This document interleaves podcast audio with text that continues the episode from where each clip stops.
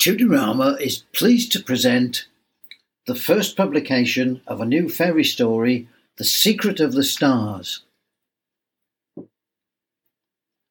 The Secret of the Stars by Alicia Funder, James Black, Roman Shcherbakov, Oleg Zakharov, and Liu Chung-feng.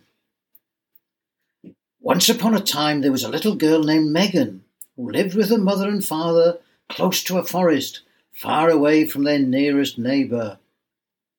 One day, when walking in the forest, Megan said to herself, I wish I had a friend I could talk with.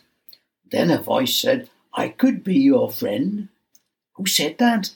There was nobody around. Down here! Megan looked to the place where the voice was coming from, but there was nobody there. Suddenly, something moved. What was that? It looked like a mushroom.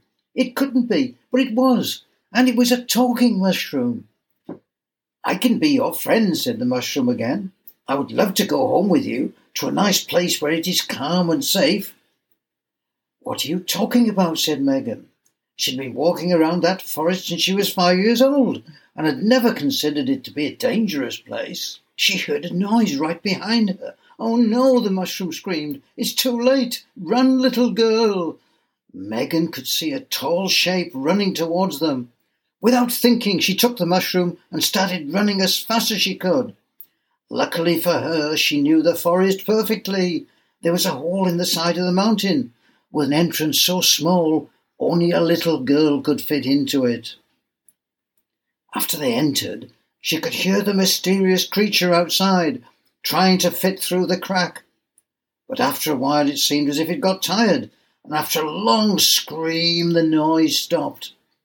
Oh, what was that? Megan asked her new friend. That was Gobble the Goblin. He's a monster. He ate all my brothers and sisters one by one. During his last attack, I managed to escape, and I found myself alone. I think I am the only mushroom in the forest.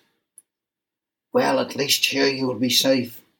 Mushrooms like humid and dark places, right? A cave seems the perfect place for you to live. It actually looks quite nice. The mushroom started to smile. And wait until I show you the lights. Lights? What lights? We're in a cave.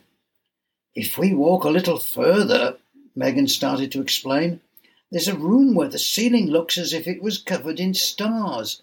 Do you want to see it? Now it was the mushroom who was confused. Stars?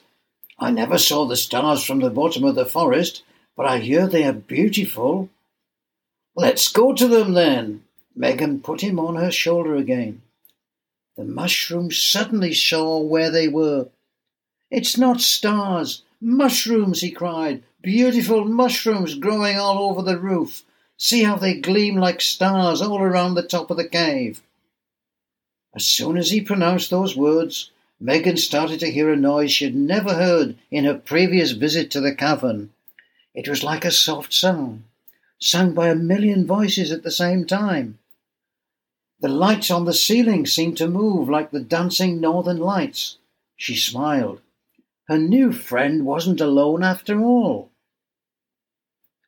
In that cavern, away from the terrible goblin, the mushroom could live happily ever after. And that's what he did. Megan still often visits him as often as she can, and she's got to spend time with all his new family. But what happened to the goblin? We don't really know, but nobody in the forest ever heard about him again. The end.